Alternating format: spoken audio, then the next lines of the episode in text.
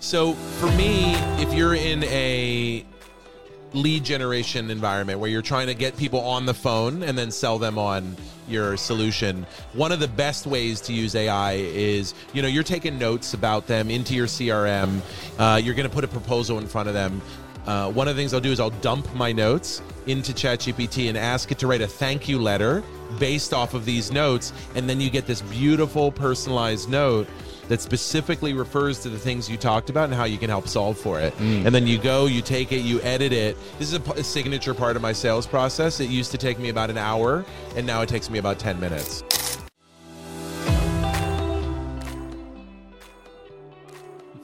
We're here with Dan Grech from the BizHack Academy. He teaches small businesses just like yours how to use AI in marketing and sales. Dan, what's up? Up. Mark, awesome to be here. Uh, me too. Dan, tell me, why do small businesses need to be using AI now? You know, a lot of times you hear AI is talked about AI versus human. Uh, and really, the actual, and you know, AI replacing humans and jobs and taking our jobs. What's actually happening is there's going to be, it's not AI versus human, it's AI plus human versus human alone. If you're a small business that isn't using AI, you are going to lose, and you're going to lose to small businesses that use AI. But I got to say, Dan, I hear this said a lot. You're not going to lose your job to AI. You're going to lose your job to a human that's using AI.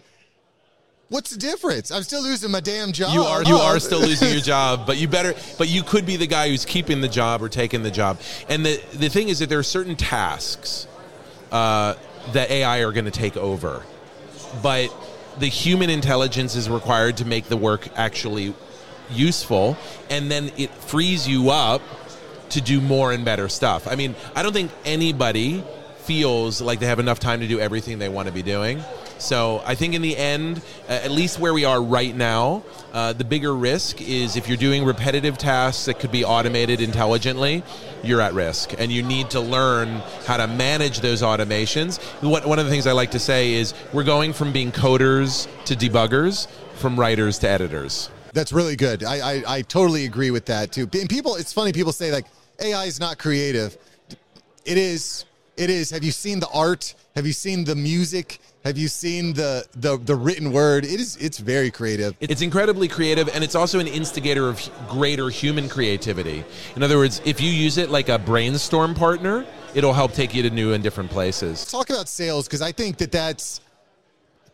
Listen, I'm an entrepreneur. I want to make some damn money. I want to Yeah. make some more money. So, where can I use AI to facilitate more cash in my pocket? So for me, if you're in a lead generation environment where you're trying to get people on the phone and then sell them on your solution. One of the best ways to use ai is you know you're taking notes about them into your crm uh, you're going to put a proposal in front of them.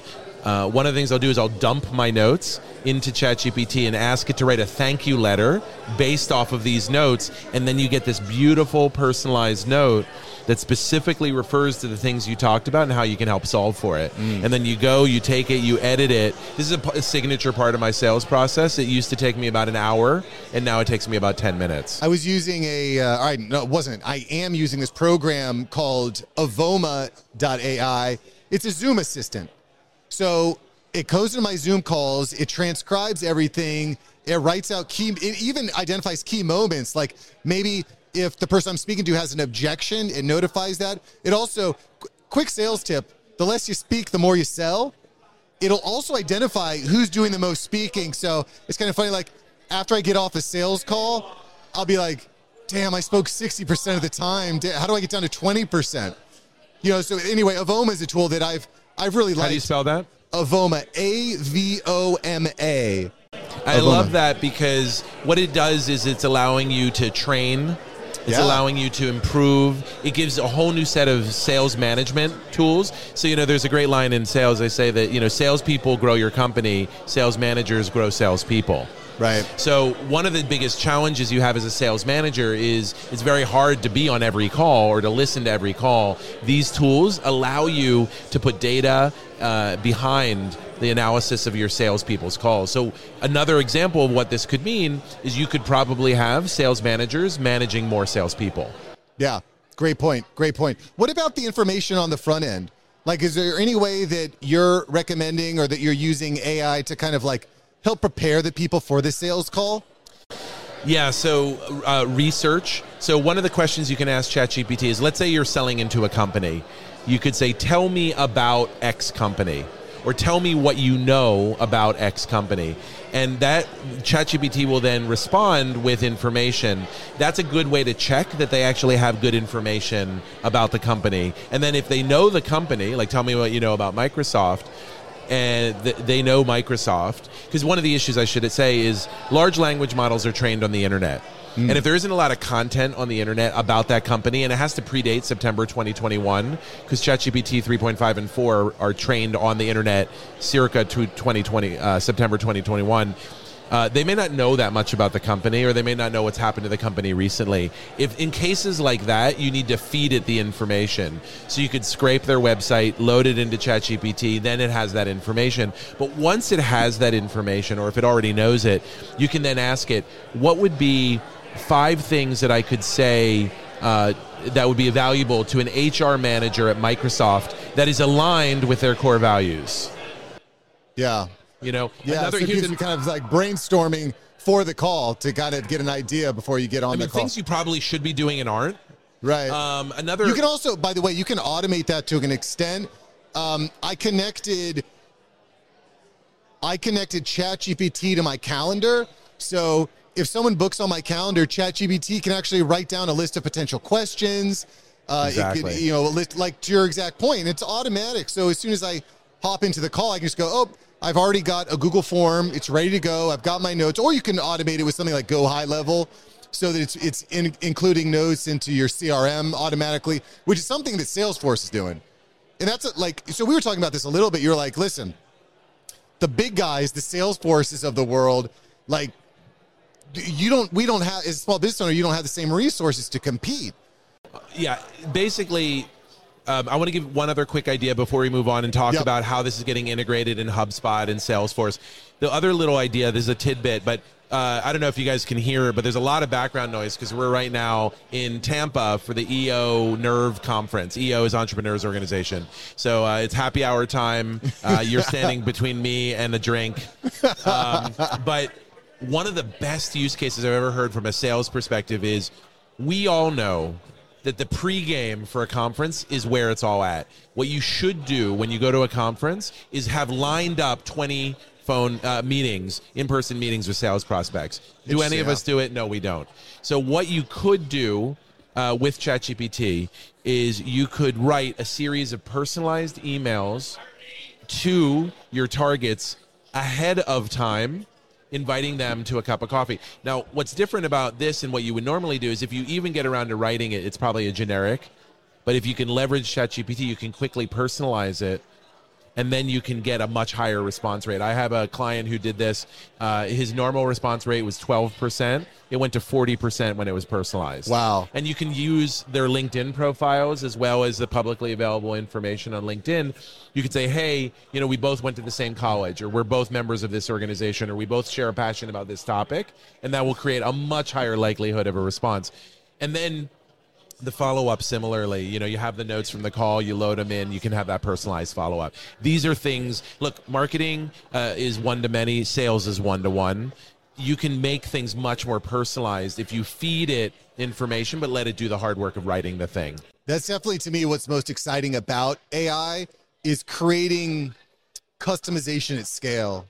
You know, creating those custom experiences at scale. Because honestly, all of your data is all out on the internet anyway. Absolutely Why not leverage that? I was speaking to Mike Wynn on the podcast. He's developing this calendar app.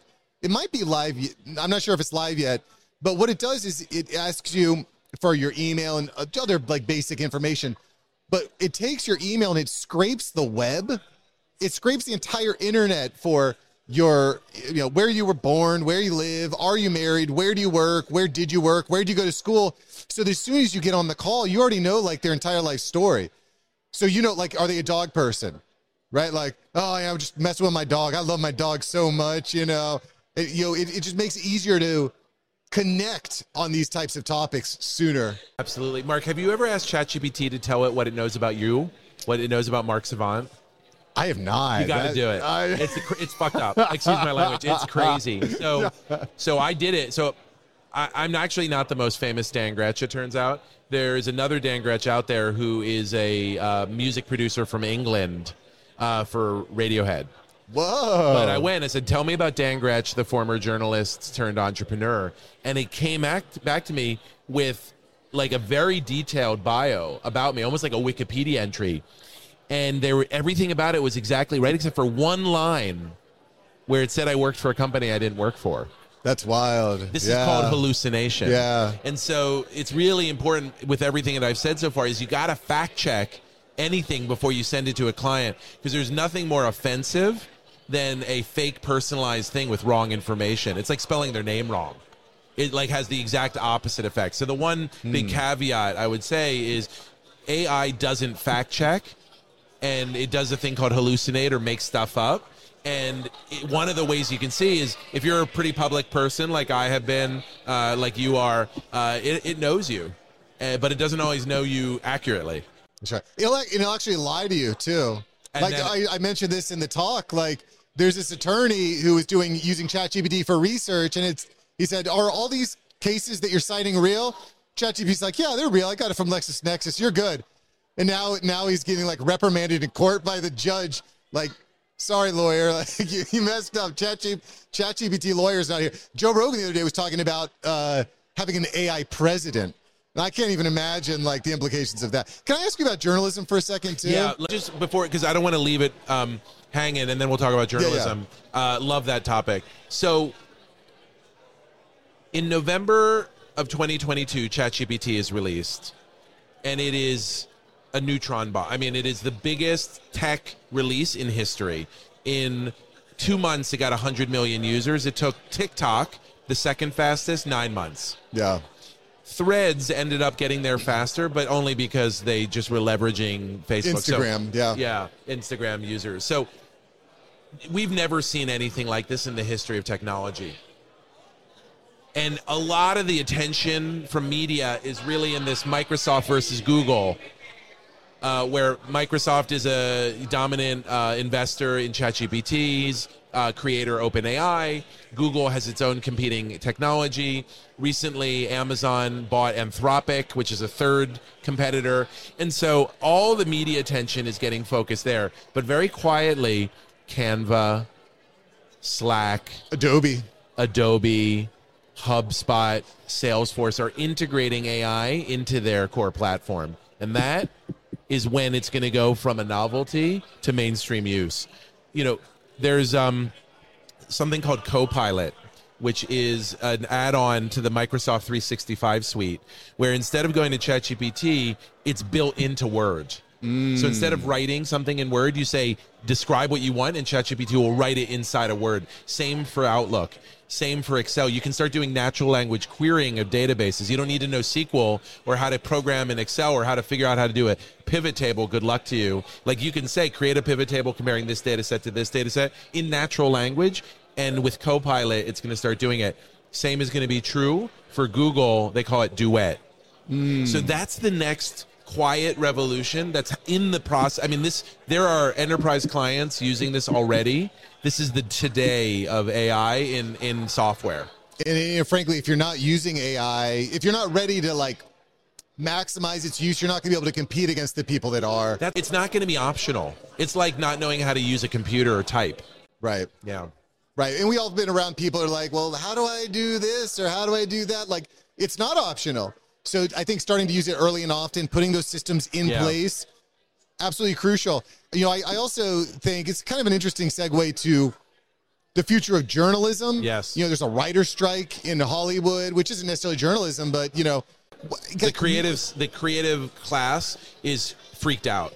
Did you hear that Sarah Silverman sued OpenAI? Did she really? for for basically training using her jokes as a training set because you can go ask ChatGPT to write a Sarah Silverman style joke and it does a bang on job. Right. And she's pissed about it. So her and a, a bunch of other writers sued ChatGPT's maker. You know, see here why this is why that's bullcrap because that's like saying anybody that I ever influence cannot exist anymore. You know what I'm saying? Because like I will create, especially in comedy, like you're always quoting like, well, you know, how many jokes have been made about something that Trump did or said, right? From copyright perspective, it's super complicated. This one, like, it's not clear who's in the right and what. There's nothing in the current copyright law that speaks to this. This is all okay from a copyright perspective. But let me give you. We're going to talk about journalism.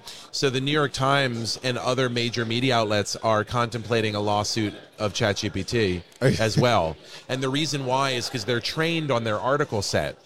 What that means is everything the New York Times has ever published, ChatGPT knows about and can use in its responses, but they did not pay for or license that knowledge. Yeah, but again, that's like me saying, like, anytime someone's in a conversation and says, "Oh, I, I want to cite the New York," does that just mean we should never cite the New York Times anymore? The difference is ChatGPT charges for and is monetizing this. Okay. So, and then the other piece is, look, you can use it, but you didn't ask for our permission give us a licensing fee. So that what they're really looking for is to force ChatGPT to pay to use their to use their, their, their data and, their platform. And, and Associated Press just cut a deal with ChatGPT with OpenAI for precisely that. Interesting. So it's it's it's a complicated issue, right? Like this is copyrighted material. ChatGPT is generating new content based off of copyrighted material. Is that okay? But what if I'm an independent, like independent journalism, independent content creators, like those, those are kind of becoming a big thing too. So what if I'm an independent content creator or whatever, and I reference the New York Times, and because of the content I'm putting out, ChatGPT uses my content yeah. to create, and then this, so this leads into actually a really, really questionable issue: is how is ChatGPT and how is AI being trained? What is the information they're getting? To create new information that is absorbed by other AI that creates new information, all of a sudden it becomes a complete cluster because we nobody's going to know yeah. what's actually legit no, this is a hornet's nest, and it gets even more complicated when you start talking about audio and video. So, uh, do you know about deepfake Drake? I've not heard of Drake, but I know deepfake Tom Hanks, deepfake. Yeah, so um, uh, so, deep, so Drake is a musical artist uh, and he um, used to collaborate with this other musical artist named The Weeknd. But you know, whatever, they went in their separate ways, and for the last ten years, the two of them haven't done anything together. Well, a couple months ago, a new song emerges, and it's Drake and The Weeknd collaborating for the first time in a decade, and the whole world goes nuts. And it's it turns out it was an AI generated. I, I remember that. Yeah, it was like top of the iTunes charts yeah, for a little while. Yeah, Universal Music Group freaks out uh, forces Spotify and Apple to take it down. But it really becomes interesting when you ask the question AI is getting better and better at mimicking the voices with even just an hour or two of recording. Who owns the sound and tenor of your voice? Is that something you can copyright? Does Drake own that? Because if it's lyrics that he didn't write, but it's his voice sounding like his wow. I never. That is a really that is like a tricky one. So where is the line is very blurry. Well, and to your point, this has not been solved. It won't be solved. I actually confronted Matt Gaetz about this a few weeks ago. I was at an event. I was like, dude, y'all are like, why is nobody talking about AI and how it impacts society as a whole? Yeah. Like, you're like, okay, Kamala Harris has it, problem solved. Like, what are y'all doing? Because yeah. this is going to come. But the, the, flip side is not to go off the deep end of like all the fears and the bombs and the war and all the cyber warfare that's happening. But I think with this AI revolution that has not been solved, it creates massive opportunity for those that are getting involved, finding solutions, finding unique angles. Because because it's so new, it's it's it's like the World Wide Web all over again. Yes. So let's land this plane for your business owner audience, right? How do you make money off this? So one is obviously you can leverage it for marketing. I'm very expert in that. Leverage it for sales. We talked about that. But there's a whole nother opportunity, which is I think the true gold mine in all of this, which is really very much like the Wild West when the internet was first invented which you know i'm 46 years old and i was in grade school you know when the internet was being invented and the real gold rush that was happening happened when I was in high school and college. So I wasn't around for it. This is the next great technological revolution. Right. I'm in my mid 40s. I have my full, like, I'm in the flower of the best moment of my career. I am so psyched about what's coming on the horizon. And the big opportunity that I see in AI for business is this. So when you're a corporate, like a Fortune 500, you have enough money to have a whole department and maybe even dedicated AI researchers building large language models and other AI applications specific to your company. This becomes competitive advantage and proprietary tech. And the other side of the spectrum is the mom and pops, the solopreneurs, the businesses sub $5 million, where they're just using off the shelf tools like, like ChatGPT or Yeah. all the integrations into all their common software like HubSpot. There's this middle ground opportunity for what I call intelligent automation. Intelligent automation is automation enhanced by AI to save time on repetitive processes that have a high business value but don't honestly need to be done in, exclusively by human beings. Yeah. And those are very specific to particular companies and particular industries. And we're going to start to see a boom of custom built intelligent automations that are uh, a huge opportunity. It's too small for the big guys to worry about, but there's a ton of money to be made, and it will have an immediate ROI for the client. So a good example of this is, is we've seen this in the CRM or customer relationship management space. Right, you have the HubSpot and you have the Salesforces, and those CRMs are great, but you then have a million little micro CRMs that serve niche industries, you know, mind body for the health and fitness industry and so forth. And they make a fortune serving a hyper serving a niche. Yeah. That's like the same idea as a CRM, but intelligent automation. That is a huge opportunity. So if you have an expertise in a certain industry, if you really understand their needs, if you have a lot of contacts, if you create an AI automation that hyper serves that niche, you can make a lot of money. Yeah. Yeah. Or or if you're first on board to adopt that technology too, you know, which is why you need to subscribe to the show. Dan, where's the best place for us to find you? So thank you so much for asking and having me here today. I hope this was useful. Uh, I'm at bizhack.com, B I Z H A C K.com, the intersection of business and technology. Uh, we run courses, we do uh, training and consulting and coaching. Um, we have a course on this topic at bizhack.ai. And then you can find us online at YouTube and Twitter and Threads and Facebook at at BizHack Academy. Killer, killer. Dan, thanks for joining the show here today, brother. Thank you so much, Mark. Loved it.